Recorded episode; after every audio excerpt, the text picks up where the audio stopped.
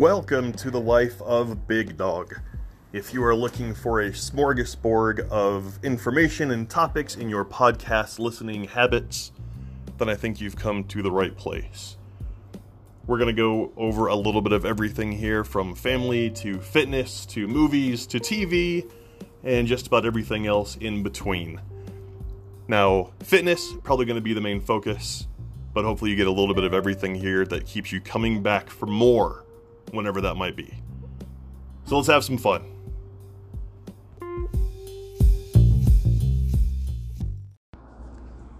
So, this is episode one The Life of Big Dog. I figure we start off with a little bit of history. Who am I and why should you give a crap? And spend the time to listen each week or month or year, however often I'm able to record one of these things. Uh, first of all, the big dog thing, just an old high school slash college nickname that is stuck. I have a tattoo on my left shoulder that says Big Dog. I love the nickname, love the tattoo. Uh, plus, it's easy to come up with, you know, online names when you say Big Dog and you haven't got to use your real name. Uh, my idea here is pretty simple. Like I say in the description, I just kind of want to talk about a little bit of everything that I've got going on in my life. Not because my life is over interesting because uh, quite honestly, it is not. But at the age of I feel like I've got a little bit of experience in a few areas and maybe have a few stories and could have a little fun, provide a little information, and maybe ignite some conversation among those who end up listening. Mainly, what you're going to hear on this podcast, if I'm going to be completely honest, is going to be a lot of fitness related stuff.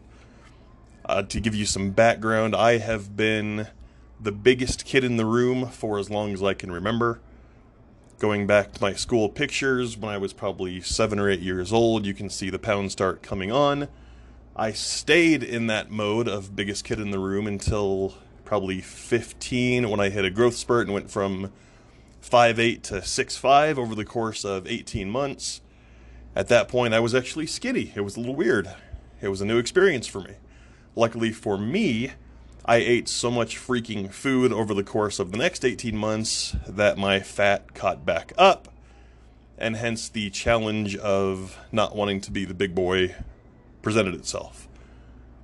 Um, I am currently about six foot eight, 278 pounds now, the 278, you think, wow, that sounds like a lot. I used to be 377.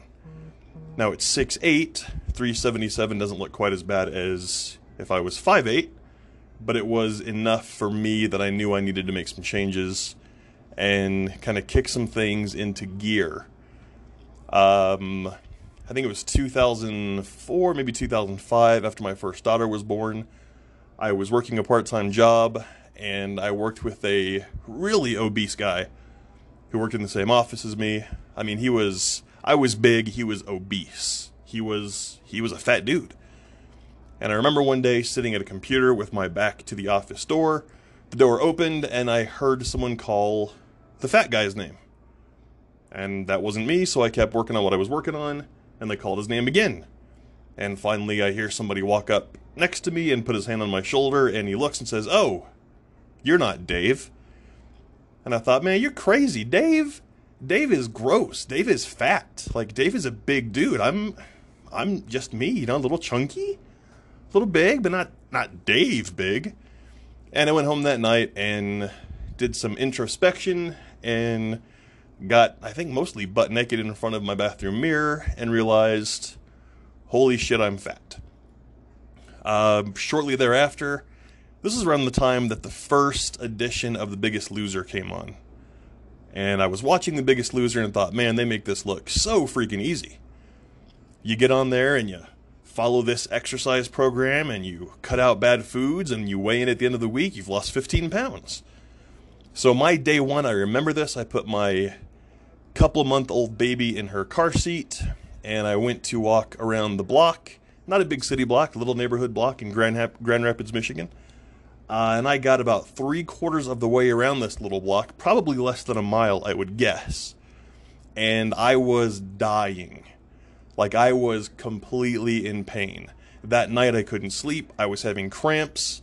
Uh, I my there's aches and pains all over my body. I just couldn't get comfortable. It was like hell on earth from walking mostly around a small city block.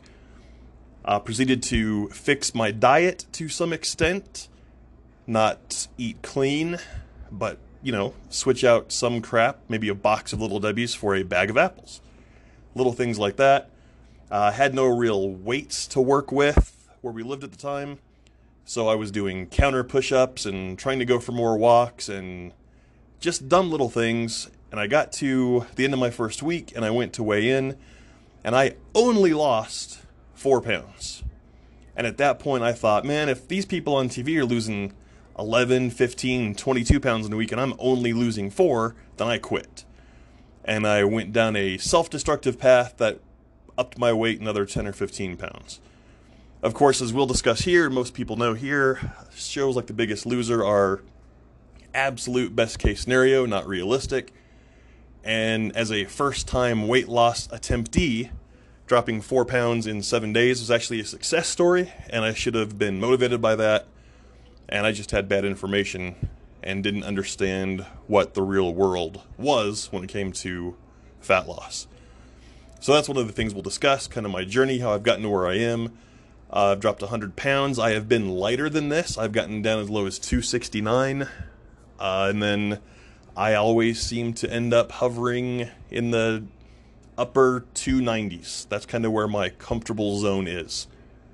295, 298, that's where that's where my body tends to come to rest when it's not actively being involved in a weight loss journey. So my goal right now is to get down to around 260. I am trying something crazy and unique, and I don't know if anyone else is doing this.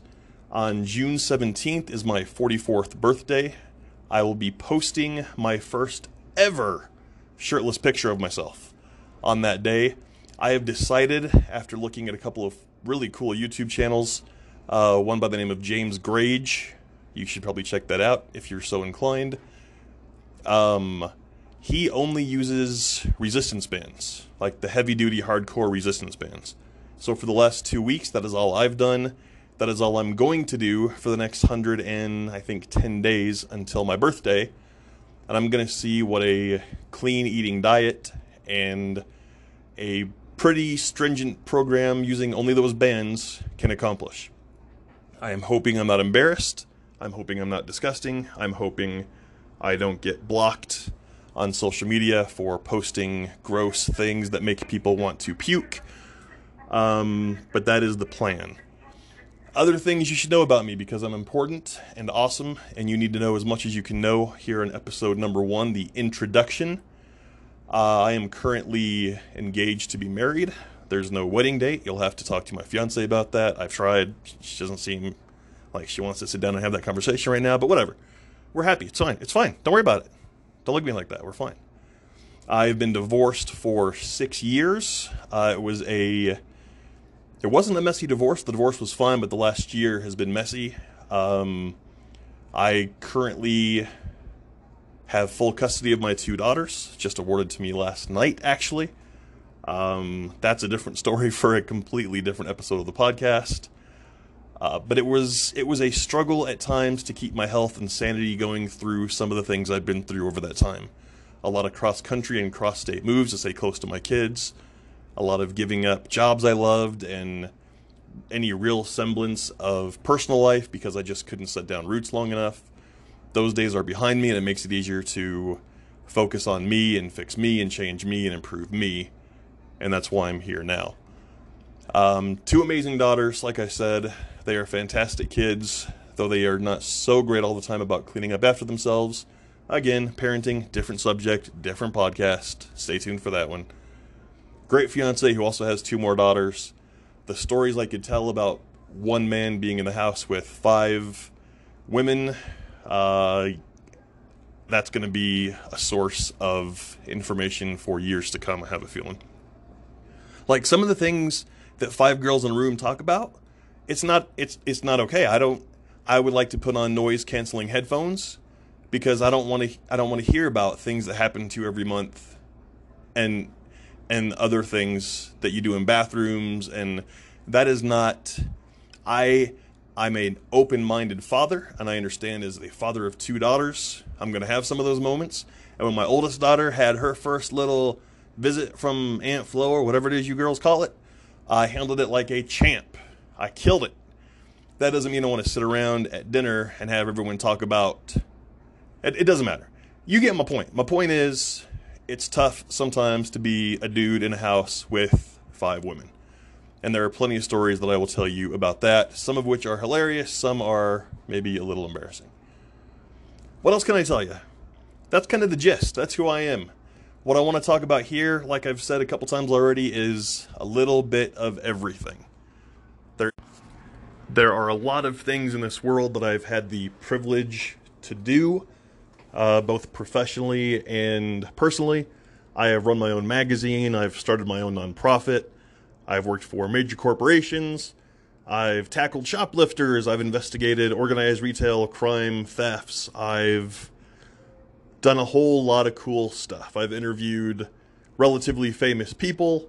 Um, so I've I've got an interesting enough background. I hope that with the stuff I'm going through now from a family and fitness standpoint, that I'll have something on a regular basis that will entertain the six of you who will end up listening to this on a weekly routine. Hopefully, weekly. We'll try weekly. I do want to give a shout out to Nikki Hines. Uh, she has a podcast conveniently called, and what a coincidence, the Nikki Hines podcast. Uh, she has been an Instagram friend of mine for, geez, years and years and years. I've watched her go through a fitness journey. She's watched me go through mine. Uh, we've watched each other go through relationship issues and et cetera, et cetera, et cetera. I'm not a huge podcast listener, but as I was sitting at work looking for something to listen to today, I decided to give hers a try. And hearing, and I mean this completely as a compliment, how simple and straightforward hers was, uh, I thought, man, I think I need to do something like that too. So I enjoyed listening to her. I had fun doing mine today. Uh, so if by some strange chance you like what I do here, we owe it to Nikki, and you should just go give her a listen right this very second. So that's me. That's the introduction. I am the big dog, uh, not because I think I'm a cool guy or anything, like I said, just a nickname. And this is my life in podcast form. Thank you guys so much, wh- whoever you may be, for listening to the introduction. Uh, I got a lot of stuff in my brain that I want to get out there, so I'm hoping to see you back soon. Everybody have a great day, week, weekend, and just in case, month, life, and hopefully I will talk to you again soon. Take care.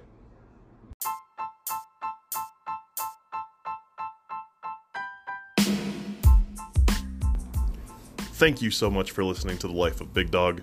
Hopefully, something you heard today entertained you, if even just for a few minutes please feel free to follow me on Twitter at bigdog underscore KA or on Instagram at invisibleman31. Horrible branding, I know.